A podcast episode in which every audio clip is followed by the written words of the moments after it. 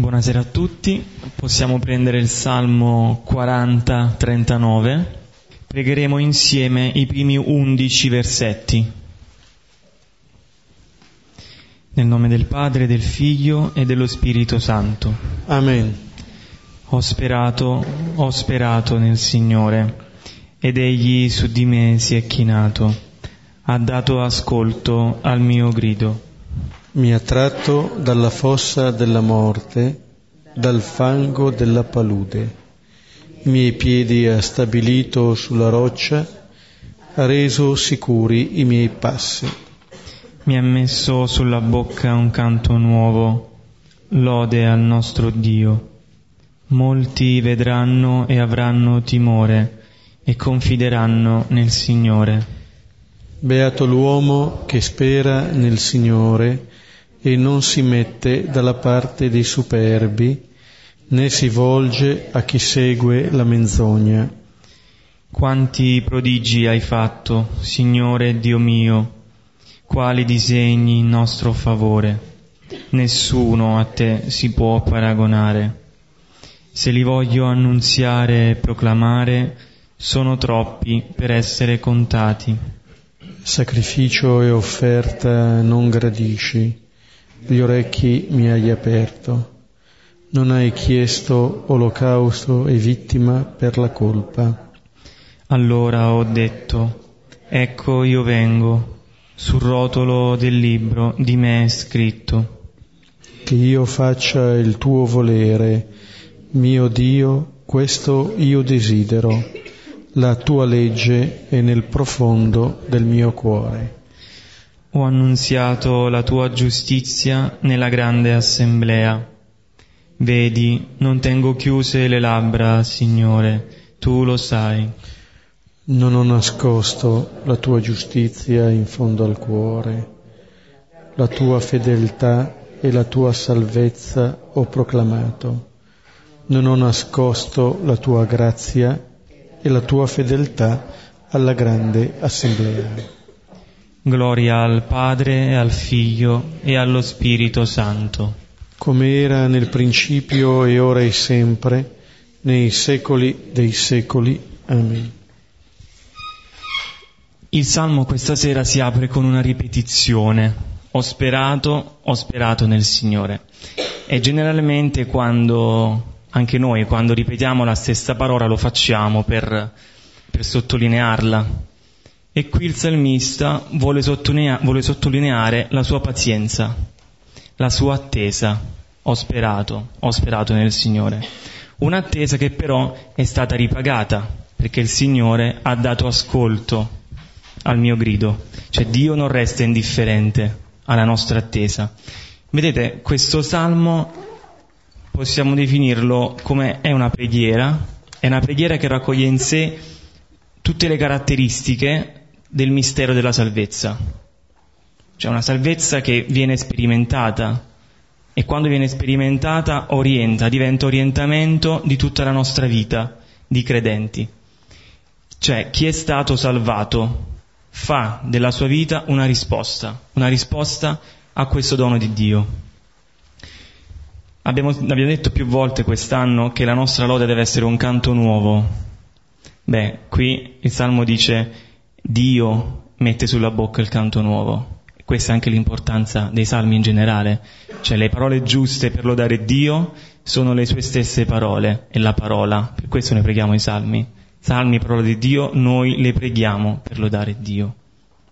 E poi è significativo anche questo sguardo che il salmista ha verso il futuro.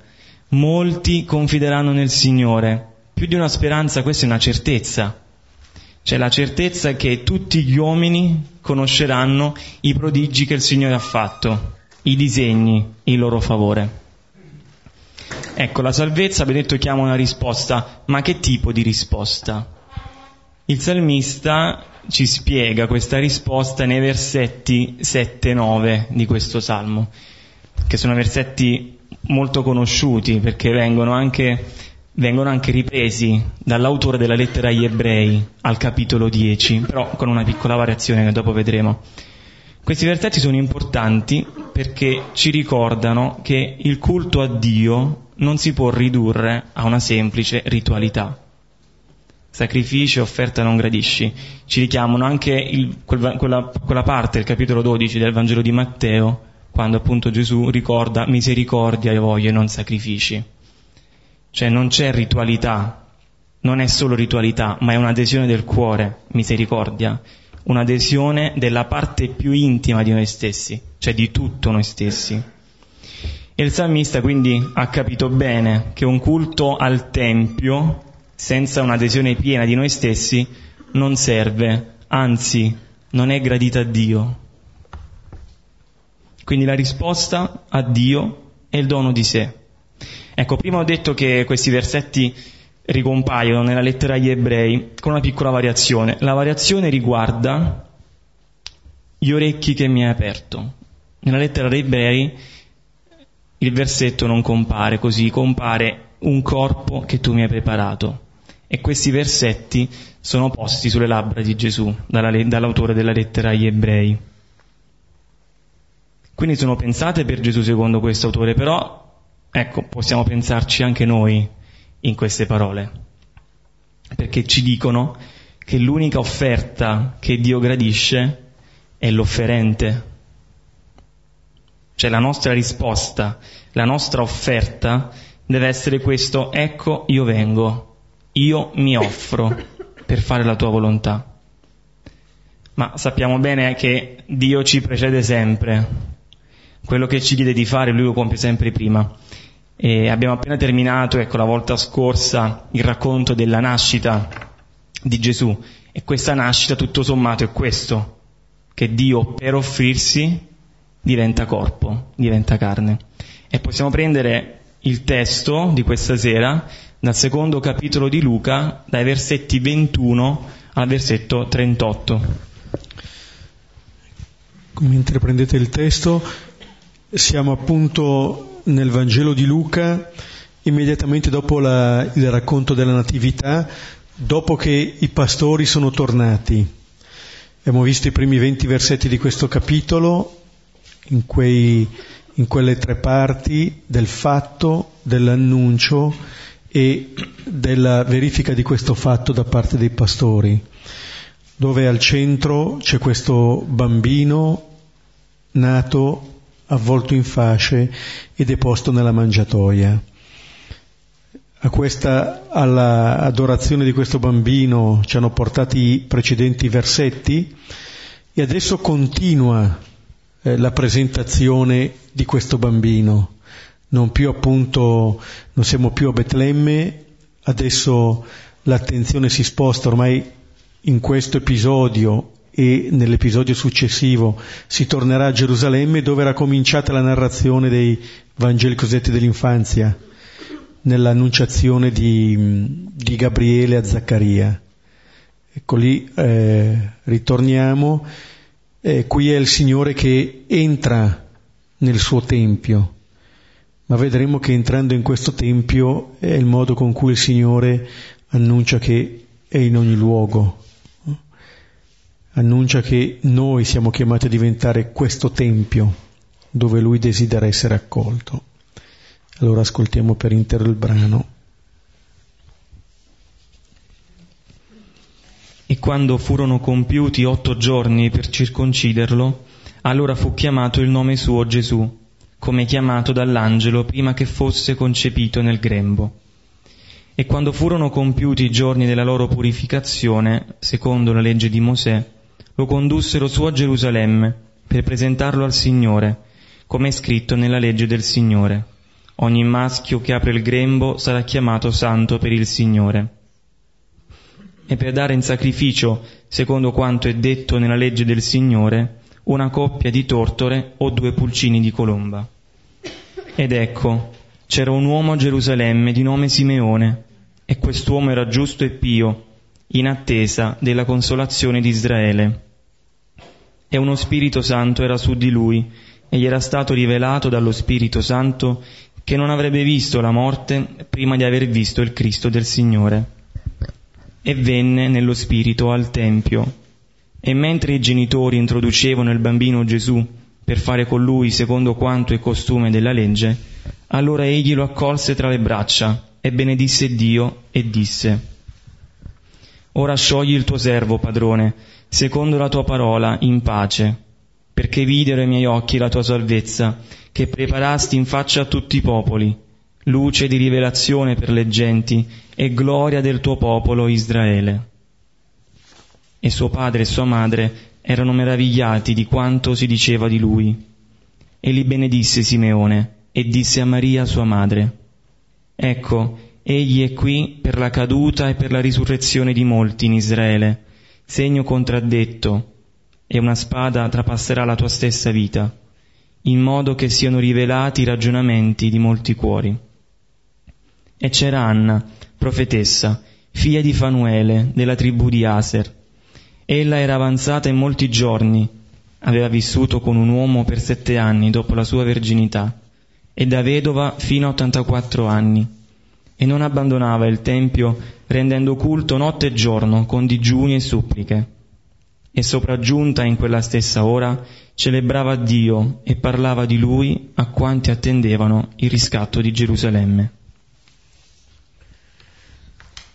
Ecco, qui viene eh, raccontato all'inizio la circoncisione di Gesù, il, l'imposizione del nome e poi eh, quella che noi chiamiamo la presentazione al Tempio di Gesù, dove nella cornice dell'obbedienza dei suoi genitori emerge con potenza il vero protagonista di questo episodio che è lo Spirito Santo. È lui che qui muove i passi è lui che crea questo incontro decisivo tra Simeone e questo bambino e poi tra Anna e questo bambino. In un certo senso quello che avviene per Simeone è chiamato ad avvenire per ogni credente. Questo incontro personale con Gesù e con questo bambino. È lui che si muove, ma di fatto Simeone si fa trovare pronto all'incontro. È una figura questa di Simeone che da un lato richiama un po' tutto il primo testamento che è in attesa, in attesa di questa novità, che è unicamente frutto dello Spirito. Ma di fatto c'è bisogno eh, della nostra accoglienza, altrimenti rimane lì. Allora da un lato c'è l'obbedienza dei genitori alla legge, dall'altra c'è la fedeltà eh, di Simeone e Anna questa attesa, tutto questo rende possibile l'incontro. Come dire che la salvezza non è qualcosa preparata da noi, ma ciascuno è chiamato a far proprio questa salvezza che ci è donata. Col metterci in ascolto dello Spirito ci rende capaci di incontrare questo Signore ci rende capaci di riconoscere in questo bambino che viene presentato al Tempio il nostro Salvatore. Quello che per i pastori era stato l'annuncio degli angeli, che avevano indicato il segno, per Simeone è l'ascolto dello Spirito. Ecco, senza questo ascolto non c'è riconoscimento. Ma grazie a questo ascolto, allora questo incontro diventa a tal punto decisivo che Simeone riconosce in questo incontro il senso della sua vita, come dire l'ho compiuto. E allora ecco l'inno di, eh, di Simeone. E adesso possiamo riprendere i versetti. Vediamo il versetto 21.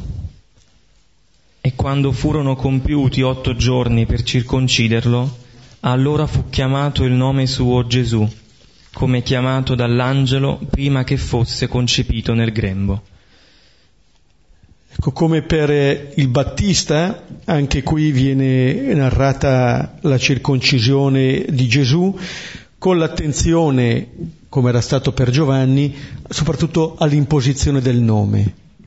La circoncisione fa sì che questo bambino appartenga al suo popolo, faccia parte del popolo di Israele, è il segno dell'alleanza, è segno dell'alleanza di Dio con il suo popolo, è il segno che il Signore aveva chiesto ad Abramo in Genesi 17, in modo che ci fosse questa reciprocità dell'alleanza che in Genesi 15 era ancora unilaterale.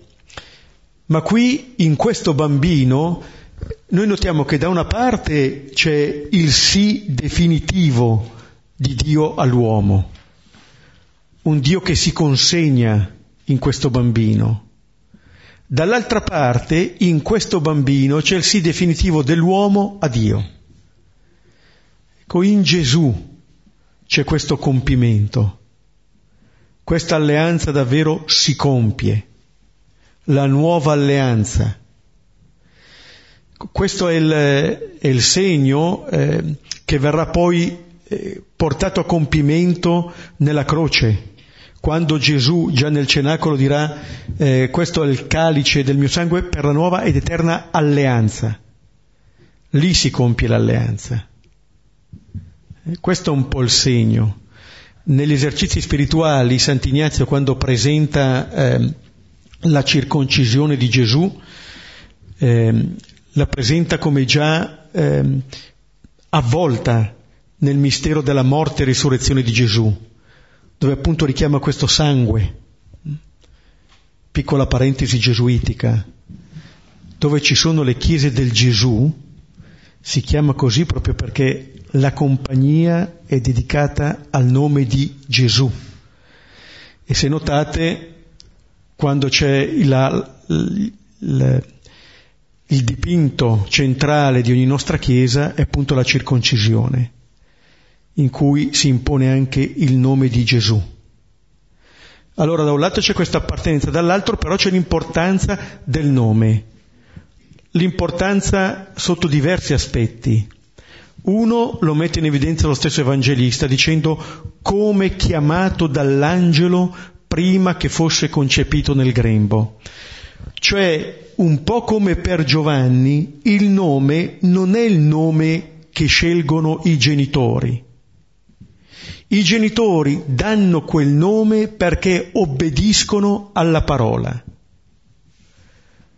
Come a dire che la nostra identità non ci viene data da un'etichetta che qualcuno ci mette addosso, ma dallo scoprire in noi quella verità che riposa in Dio. È Lui che ci conosce.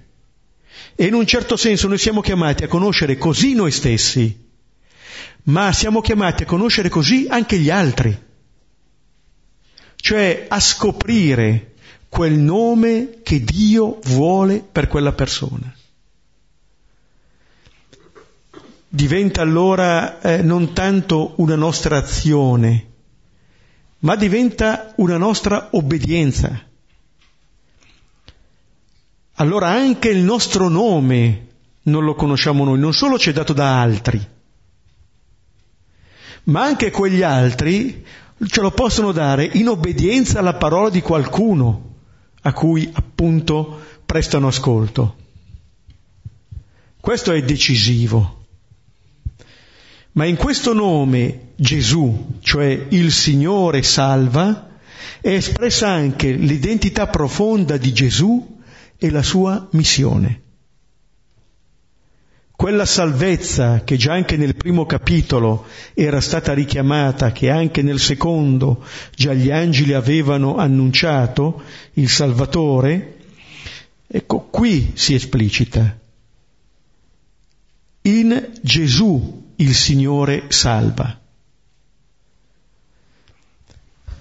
Allora la, quella salvezza che anche Zaccaria aveva annunciato nel Benedictus, qui diventa esplicita. Allora il nostro modo di chiamare il Signore ci rivela la nostra possibilità di salvezza. E in un certo senso noi diventiamo capaci di chiamare il Signore, di chiamarlo per nome, proprio nella misura in cui ci riconosciamo anche perduti Proprio in questo possiamo chiamare Gesù, cioè il Signore salva. Il Signore mi salva. Questo è il nome del Signore. Questo è il modo con cui il Signore viene. E lo vediamo eh, in questo brano in maniera lampante. Viene questo bambino e questo è il nostro Salvatore. Allora questo nome che viene dato è il nome dato dal Signore. E questo nome sta a significare che il Signore salva. E notate, salva così, con questo bambino, e salva già qui. Perché appunto Simeone non farà altro che questo, contemplare questa salvezza, che qui già si compie. Versetti 22-24 E quando furono compiuti i giorni della loro purificazione, secondo la legge di Mosè, lo condussero su a Gerusalemme per presentarlo al Signore, come è scritto nella legge del Signore. Ogni maschio che apre il grembo sarà chiamato santo per il Signore. E per dare in sacrificio, secondo quanto è detto nella legge del Signore, una coppia di tortore o due pulcini di colomba. Si compiono anche i giorni della purificazione, e secondo la legge di Mosè. Vedete, in questi versetti compare per tre volte la legge. La legge di Mosè, la legge del Signore, la legge del Signore. A sottolineare che Maria e Giuseppe sono degli osservanti di questa legge, che questo incontro si compia anche grazie all'osservanza della legge di queste persone. E Gesù viene portato a Gerusalemme, viene portato al Tempio per essere presentato al Signore. Qua ci sono eh, diverse leggi che vengono adempiute, quella della purificazione di Maria, quella della, dell'offerta del primogenito, quella del riscatto del primogenito, secondo i libri del Levitico e dell'Esodo, Ecco, ma eh, in questo modo il Signore ci viene incontro, cioè attraverso una osservanza di queste persone, ma anche attraverso un incontro che avverrà nella novità dello Spirito. Allora, c'è un compimento dei giorni, viene portato a Gerusalemme, cioè viene portato nella città santa, nel Tempio. Malachia 3 diceva che il Signore sarebbe entrato in questo Tempio. Qui vediamo come entra. Il Signore non entra nel Tempio come un giudice, non entra nel Tempio come qualcuno che richiede, ma entra nel Tempio come un bambino che viene offerto, che viene presentato, che viene donato. Questo è il modo con cui entra. E eh, i Vangeli, cosiddetti l'infanzia, questi primi due capitoli di Luca, sono dei capitoli programmatici, cioè ci offrono le chiavi per poi eh, identificare questo Gesù. Perché quello che avviene qui sarà quello che avviene dopo, anzi abbiamo già detto che quello che avviene qui viene scritto a partire da quello che poi si è compiuto, dalla donazione completa di questo Signore. Allora, non è un Signore che esige il sacrificio, l'abbiamo anche pregato nel Salmo. Sacrificio e offerta non gradisci. Il cristianesimo è diverso dalle altre religioni. Il Signore non ci chiede dei sacrifici. Il Signore ci chiede anche nel suo Tempio di accogliere Lui questo è ciò che noi possiamo fare e questo è quello che ci viene richiesto. Non è che il Signore ci dona qualcosa e poi, e poi vuole indietro. Ma che cosa vuole indietro? Ma perché mai vorrebbe qualcosa indietro?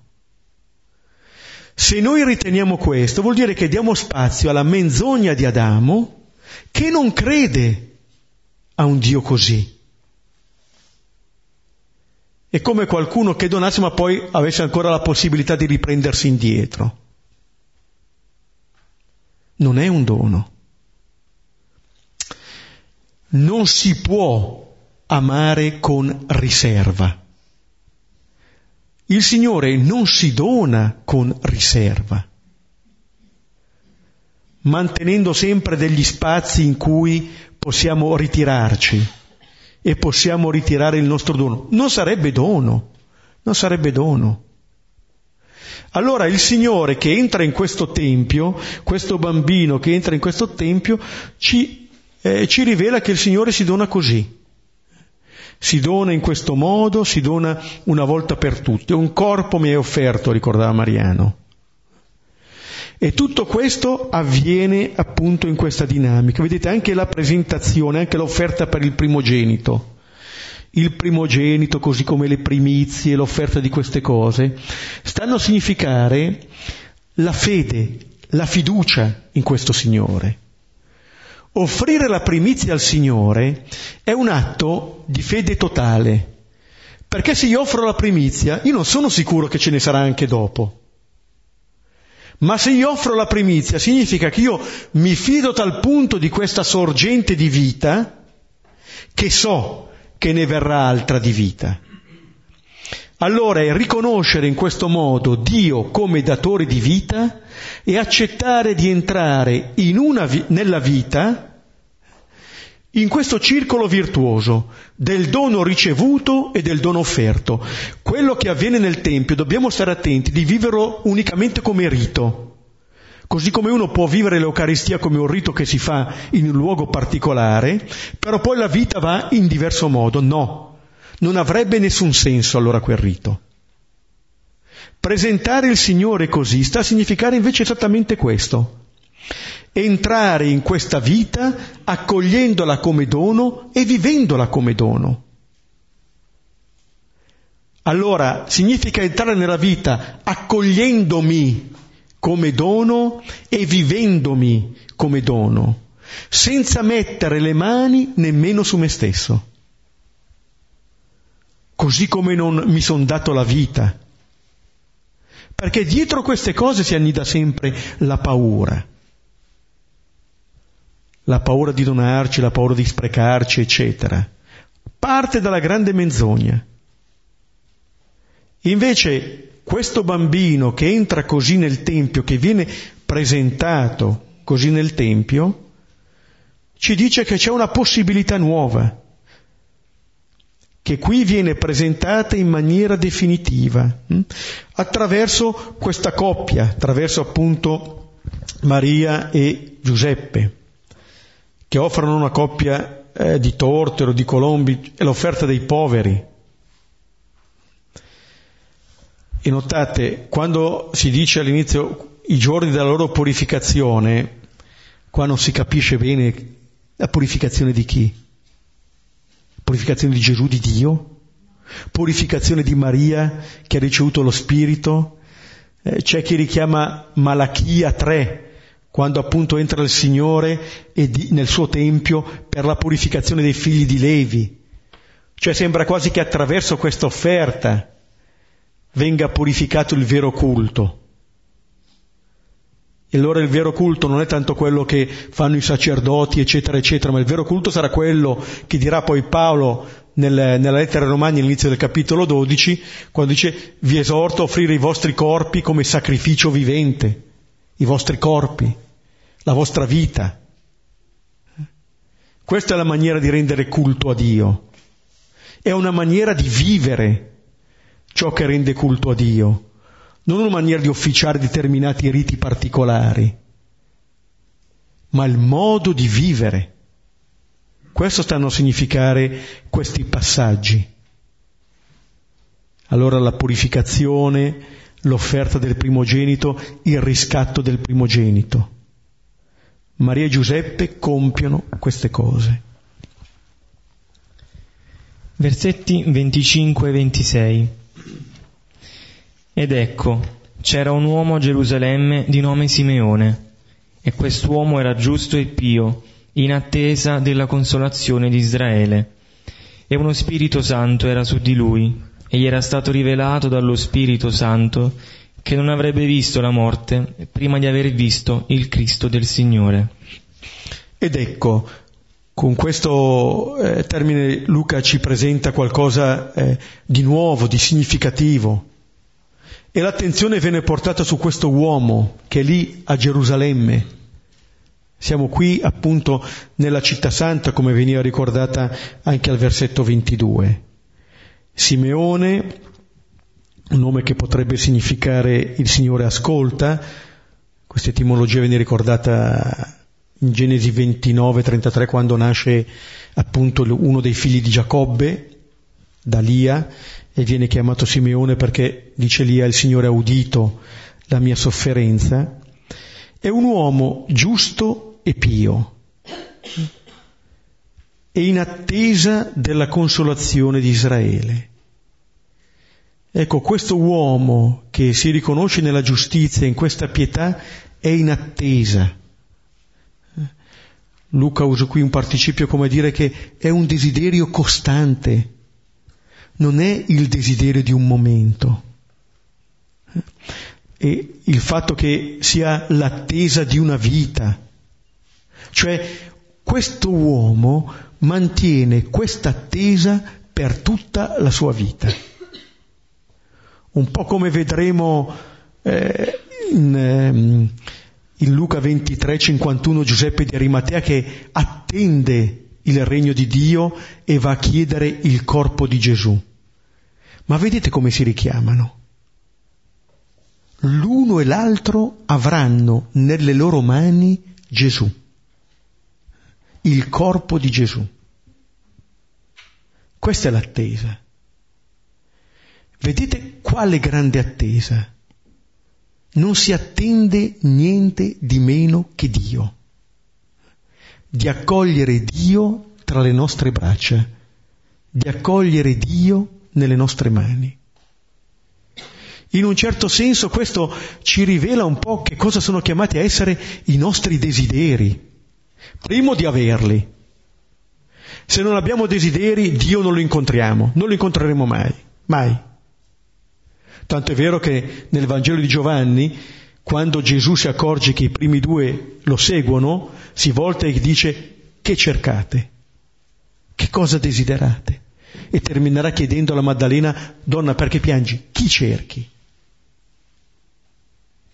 Il Signore suscita il desiderio, risuscita il desiderio. Allora questo è il primo dato. Persone che attendono, persone in ricerca. Simeone attende sino alla fine. Attende la consolazione di Israele. E lo Spirito Santo era su di lui e gli, ave, e gli ha rivelato che appunto avrebbe visto il Messia prima di vedere la morte. Ora, come prima eh, Luca citava spesso la, per tre volte la legge, qua citerà per tre volte lo Spirito. Cioè l'incontro che qui avviene avviene grazie alla novità presente in Dio e alla novità dello Spirito. Simeone è in ascolto costante dello Spirito vuol dire che lo Spirito parla. Vuol dire che il Signore è in grado di comunicarsi a ciascuno di noi. Quello che è avvenuto attraverso gli angeli, qui Luca ci sta dicendo che avviene attraverso lo Spirito. Siamo chiamati a metterci in costante ascolto dello Spirito. Il Signore è capace di parlare a ciascuno di noi nel linguaggio che ciascuno di noi può comprendere. Sant'Ignazio negli esercizi spirituali al numero 15, la notazione quindicesima, dice che il creatore vuole comunicarsi in maniera immediata alla sua creatura. Immediata vuol dire senza mediazione. Vuol dire in un certo senso che anche la stessa parola ci porta a quel dialogo intimo in cui nessuno ci può sostituire con il nostro Dio. E il Signore vuole parlare così a ciascuno. Ora questo non si improvvisa. Simeone arriva appunto alla sua vecchiaia con questo desiderio e con questa capacità di ascolto di questo spirito. E in un certo senso ci viene detto che non basta l'osservanza della legge. Non lo si può incontrare il Signore nelle norme. Ci possono aiutare a favorire un incontro. Ma l'attenzione di Luca in questo brano è esattamente a questo incontro personale con Gesù. Qui siamo chiamati ad arrivare. E questo spirito ha promesso, eh, ha garantito a Simeone che non sarebbe morto senza, per, senza prima aver visto il Messia del Signore. Questo lo Spirito gli ha garantito. Pensate alle giornate di Simeone. Ogni giornata può essere quella buona per incontrare il Signore. E noi che abbiamo appena letto i primi venti versetti di questo capitolo, sappiamo che la giornata buona qual è? Oggi. Oggi. Ogni giorno il Signore ci viene incontro. Ogni giorno ci è data la possibilità di incontrarlo. Questo avviene per noi, questo avviene anche per Simeone. Vediamo i versetti 27-28 e venne nello spirito al Tempio. E mentre i genitori introducevano il bambino Gesù per fare con lui secondo quanto è costume della legge, allora egli lo accolse tra le braccia e benedisse Dio. L'ascolto dello Spirito ci porta a questo, a essere al posto giusto nel momento giusto, lì dove si rivela questo incontro. C'è una provvidenzialità nelle cose che avvengono, ma vedete questa provvidenzialità la coglie chi si è allenato. Chi si è allenato allora scopre che lì è presente il Messia del Signore. E il Messia del Signore chi è? È questo bambino, il bambino Gesù. In un certo senso l'ascolto dello Spirito da parte di Simeone lo rende capace di riconoscere. L'ascolto dello Spirito ci fa leggere in maniera esatta quello che sta avvenendo in quel momento nella nostra vita. Ci fa incontrare il Signore presente nella nostra vita. E ci rivela la verità di questo Signore allora, mentre si compie quanto è previsto dalla legge, lui viene al Tempio guidato dallo Spirito. Anche qui, lo Spirito, Dio agisce perché si compiano questi incontri. Questa sarà una caratteristica in Luca, non solo nel Vangelo, ma anche negli atti. Due esempi, atti 9 il Signore che incontra Saul mentre sta andando a Damasco, il Signore che incontra Anania che è a Damasco. L'incontro di queste persone con il Signore a che cosa porta? Al fatto che Saulo e Anania si incontrino. Capitolo successivo, Atti 10, il Signore si rivela a Pietro e si rivela a Cornelio. Il frutto dell'incontro con il Signore che cos'è? Che Pietro e Cornelio si incontrino.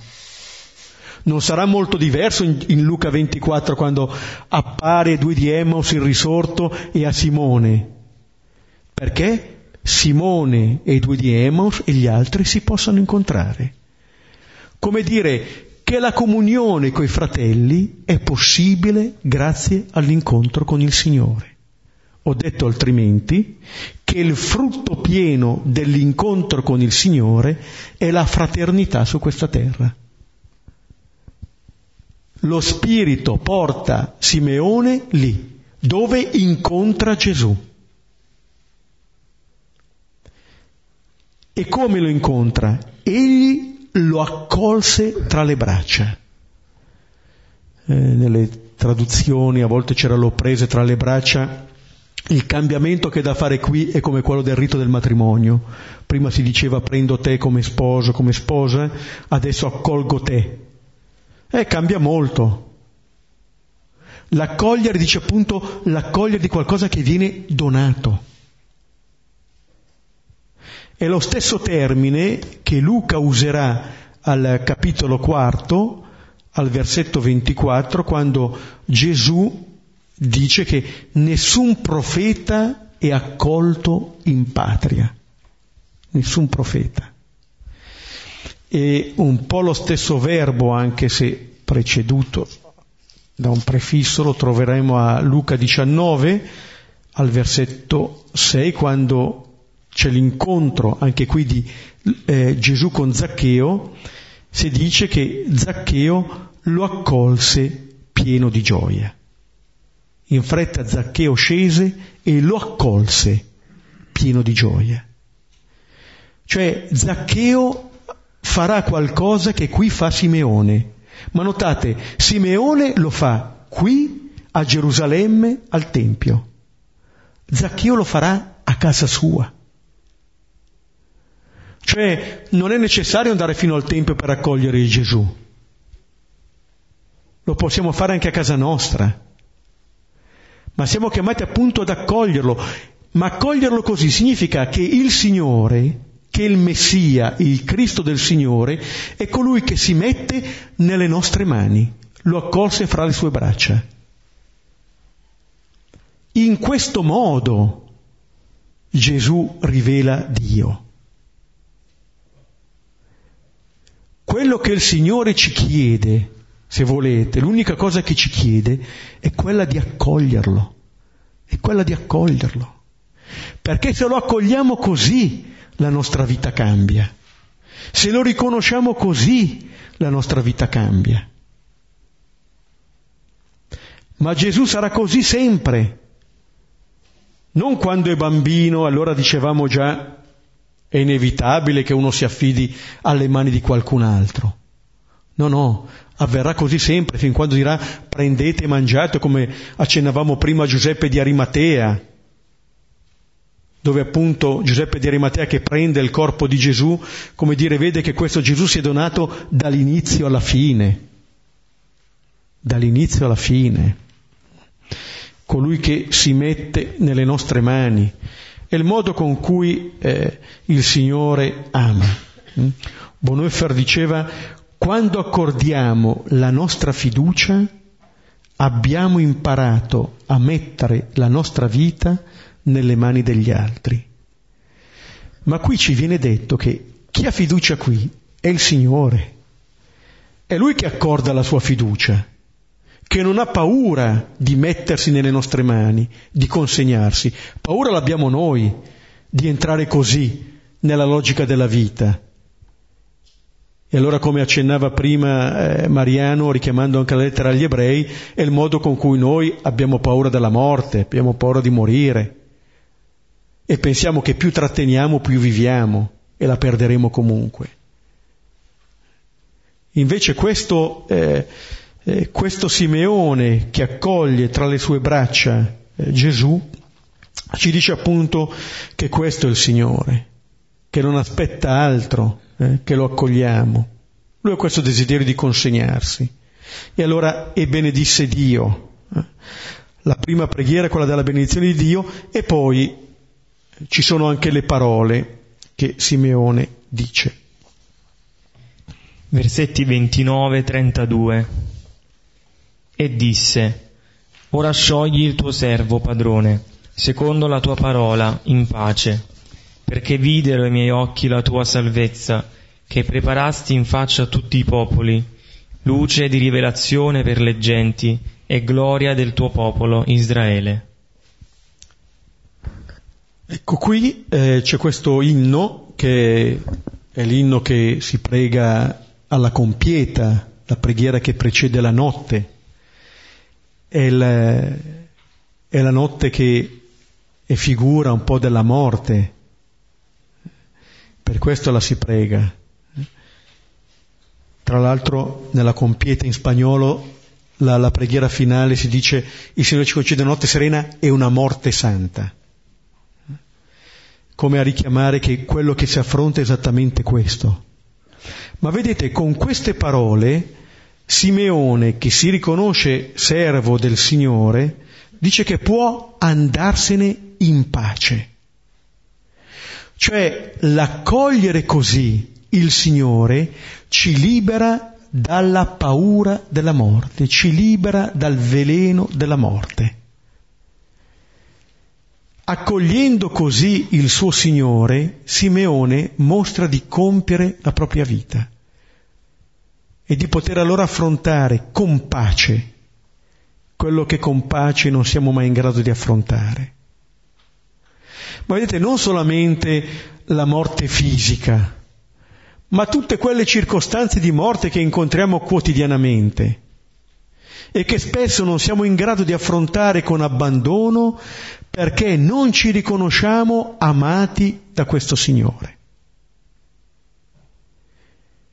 Ma queste parole di Simeone ci dicono che più noi riconosciamo questo amore, più siamo in grado di amare, di metterci anche noi nelle mani di altri. L'essere riconosciuti amati ci rende in grado di amare. Un versetto che a Villa Pizzone va per la maggiore, la prima lettera di Giovanni Pi greco, cioè 3,14 che dice noi sappiamo che siamo passati dalla morte alla vita perché amiamo i fratelli, dove questi versetti ci consegnano una grande verità. Per la scrittura il contrario di morire non è vivere, è amare. Noi sappiamo che siamo passati dalla morte alla vita perché amiamo. Questo è ciò che ci fa vivere una vita da risorti. Questo è il motivo per cui Simeone può dire ora lascia. Che il tuo servo vada in pace, vada in pace. Cioè smette qui ogni lotta. Non ci sono cose contro cui lottare. Ho ricevuto tutto. Ho tra le mani il mio Signore, il mio Salvatore nelle mie mani. Questa esperienza di Simeone è l'esperienza che ogni credente è chiamato a fare, che noi facciamo anche in ogni Eucaristia. Ma è una verità che è chiamata ad accompagnare le nostre giornate. E vedete, i miei occhi videro la tua salvezza. La salvezza è qualcosa che ci viene incontro in maniera gratuita, incondizionata, non dipende da noi, dipende da noi l'accoglierla. I miei occhi hanno visto la tua salvezza. Le mie braccia ti hanno accolto. Mi coinvolgo anch'io in questo dono che mi è stato fatto. Una salvezza che ha preparato il Signore in faccia a tutti i popoli è gloria appunto di Israele, ma è per tutti i popoli. Come dire che di questo tutti sono in ricerca, questo tutti cercano. Così come vedremo nella passione di Gesù, il prendete e mangiate, Gesù lo dice a tutti, non solamente ai suoi, lo dirà anche a Pilato, Erode, ai soldati, al centurione, e l'abbiamo visto prima attraverso il nome, ognuno che è nella disperazione potrà dire Gesù. Cioè il Signore salva così come lo dirà il malfattore. Gesù, ricordati di me. Ecco, questa è la salvezza preparata per tutti. E tutti possiamo e siamo chiamati ad accogliere eh, questo dono versetti 33-35. E suo padre e sua madre erano meravigliati di quanto si diceva di lui. E li benedisse Simeone e disse a Maria sua madre, Ecco, egli è qui per la caduta e per la risurrezione di molti in Israele. Segno contraddetto e una spada trapasserà la tua stessa vita, in modo che siano rivelati i ragionamenti di molti cuori con una cosa che mi viene in mente sul, eh, sui versetti precedenti, eh, perché videro i miei occhi la tua salvezza, ed è vero, siamo chiamati a questo. Forse un passaggio ulteriore sarebbe quello di lasciarci guardare da quegli occhi lì, cioè dagli occhi di quel Signore, dagli occhi di quel bambino. Rovesciare un attimo la contemplazione, perché forse lì possiamo davve- davvero contemplare con i nostri occhi che il Signore salva. Ma se ci lasciamo guardare da quegli occhi lì, forse riusciamo a contemplare meglio che noi siamo salvati. Far sì che eh, questa sia la nostra verità. Il metterci sotto quello sguardo. Maria e Giuseppe si meravigliano, prima avevano ascoltato la parola dei pastori e continuano a stupirsi, adesso ascoltano la parola di Simeone e continuano a stupirsi. E questo stupore tra una parola ascoltata e una realtà contemplata il tenere assieme queste cose. E le ulteriori parole di Simeone portano avanti questa tensione, perché vedete c'è un contrasto tra le parole dell'inno del Nunc Dimittis dove c'è la luce e c'è la pace e adesso qui che si parla di dolore e sofferenza. Ma in, queste, in tutte queste parole di Simeone è adombrato il mistero di morte e risurrezione di Gesù, che va contemplato così nella sua interezza. Allora questo contrasto in un certo senso non lo deve risolvere Gesù, siamo noi chiamati ad accoglierlo pienamente nella nostra vita. Queste parole che riguardano Maria sua madre, eh, che preludono già alla sofferenza della croce, qua sono già da contemplare. In questo momento Simeone lo vede subito. Il mistero di Gesù è un tutt'uno. No, non è a parti. Non è che Gesù si rivela a parti. Tutto Gesù è da accogliere. Il mistero di Gesù sarà appunto quello dei discepoli che sono chiamati a tenere insieme il Tabor è il Calvario. Quello è Gesù. Se lo riconosciamo così, riconosciamo pienamente chi è Dio. E di fronte a questo Gesù si riveleranno i ragionamenti di molti cuori. Vedete, anche qui si tratta di cuore, come per Maria che le meditava nel cuore le cose che contemplava non sono i ragionamenti della testa, queste sono le verità della vita. Cioè vale a dire che questa comprensione è una comprensione esistenziale del nostro Signore. È l'unica vera comprensione del Signore che noi possiamo avere, quella della nostra vita. E Simeone lo può dire, è giunto al termine della sua vita l'ha vissuta tutta e l'ha vissuta pienamente. E aiuta anche Maria. Per certi aspetti Simeone porta avanti quello che l'angelo aveva detto a Maria, completa un po' le parole dell'annunciazione, le esplicita forse, e dicendole a Maria le dice a ciascuno. E pian piano conosciamo Gesù pian piano nella nostra vita lo conosciamo un po' di più. Versetti 36-38 E c'era Anna, profetessa, figlia di Fanuele della tribù di Aser. Ella era avanzata in molti giorni, aveva vissuto con un uomo per sette anni dopo la sua verginità e da vedova fino a 84 anni. E non abbandonava il Tempio, rendendo culto notte e giorno, con digiuni e suppliche. E sopraggiunta in quella stessa ora celebrava Dio e parlava di Lui a quanti attendevano il riscatto di Gerusalemme. Ecco, questa è la seconda figura, questa figura di donna, Anna, una profetessa che, come tutti i profeti, eh, l'abbiamo visto anche un po' col, eh, accennando un po' al Battista, i profeti hanno questa capacità, non di predire il futuro, ma di riconoscere Dio nel presente, riconoscere la presenza di Dio. Questo sono in grado di fare. Sono coloro che hanno gli occhi aperti sulle cose che succedono, vedete? E anche di lei si dice questa grande attesa.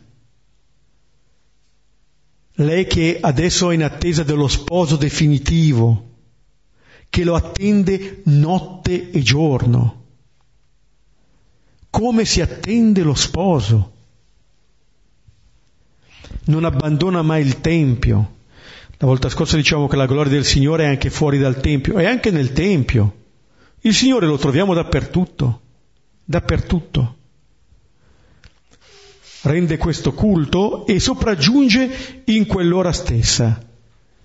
Cioè, nel momento in cui il Signore è presentato al Tempio, ma anche nel momento in cui Simeone sta dicendo quelle parole a Maria. Come a dire che eh, si può parlare del Signore quando lo, lo si riconosce nel suo mistero di morte e di risurrezione. Per questo poi il Signore impedirà di parlare di Lui quando non si tengono assieme queste cose. Perché vuol dire che non lo si conosce ancora. Solamente nel suo mistero di croce e di risurrezione è possibile parlare di Gesù. Prima della croce sarà impossibile. Ma adesso Anna ne può parlare di lui, anche se non viene riferita nessuna parola esplicita di Anna. E anche Anna qui è una testimone. Secondo Deuteronomio 19:15 si dice che necessari, erano necessari due testimoni. Forse anche per questo vengono messi Simeone e Anna. Ma vedete anche questa donna, 84enne, riconosce la presenza del Signore. Ma anche qui si arriva al riconoscimento di Gesù, al riconoscimento della salvezza, dopo una vita di fedeltà, di fedeltà amoroso, se volete, di un amore fedele al Signore. E allora poi si diventa familiari con il Signore lo si riconosce presente. Allora davvero essere in sintonia con lo Spirito vuol dire riconoscere questo stesso Signore. E parla di Lui a quanti attendevano il riscatto di Gerusalemme. Ecco, non perché la salvezza è solo di Gerusalemme, già Simeone ha detto che è una luce per tutte le genti, ma a partire eh, da Gerusalemme. Allora c'è, una, c'è un riscatto, eh? ci sarà una Gerusalemme celeste a partire da una riconciliazione dalla Gerusalemme e dalle varie Gerusalemme terrestri. Allora ci fermiamo qui, eh? rivedendo questo brano e condividendo brevemente perché oltre alla condivisione forse c'è qualcosa d'altro.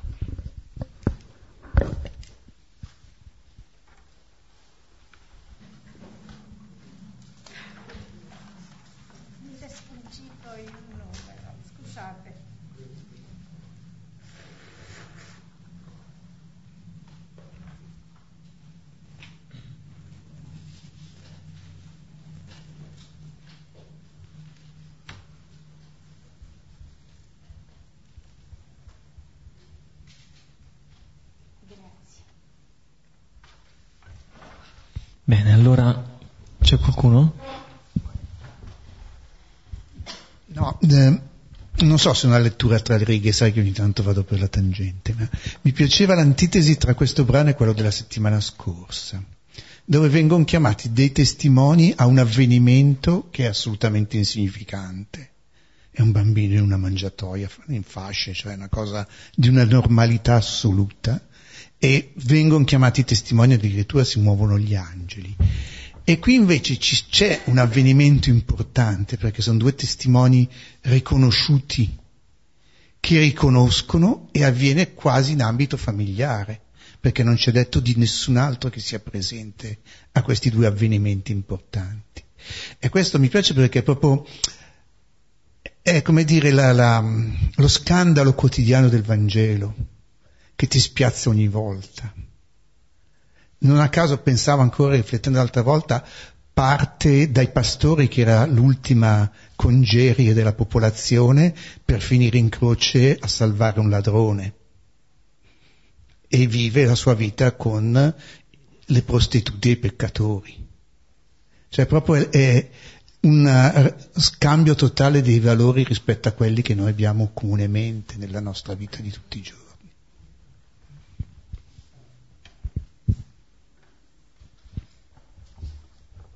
Bene, allora possiamo, possiamo chiudere questa, questa meditazione e ci rivolgiamo al Padre e preghiamo insieme. Padre nostro che sei nei cieli, sia santificato il tuo nome, venga il tuo regno, sia fatta la tua volontà, come in cielo così in terra. Dacci oggi il nostro pane quotidiano e rimetti a noi i nostri debiti come noi li rimettiamo ai nostri debitori, e non abbandonarci alla tentazione, ma liberaci dal male. Amen. Nel nome del Padre, del Figlio e dello Spirito Santo. Vi ricordo che la prossima volta sarà il 19 gennaio, non il 12 ma il 19 gennaio. E quindi questa è l'ultima lezione dell'anno. Buon Natale a tutti e buon anno a tutti, anche alle vostre famiglie e ci fermiamo per un momento di, di scambio di saluti, un piccolo rinfresco qui. Va bene? Dopo una mano per le sedie. Grazie.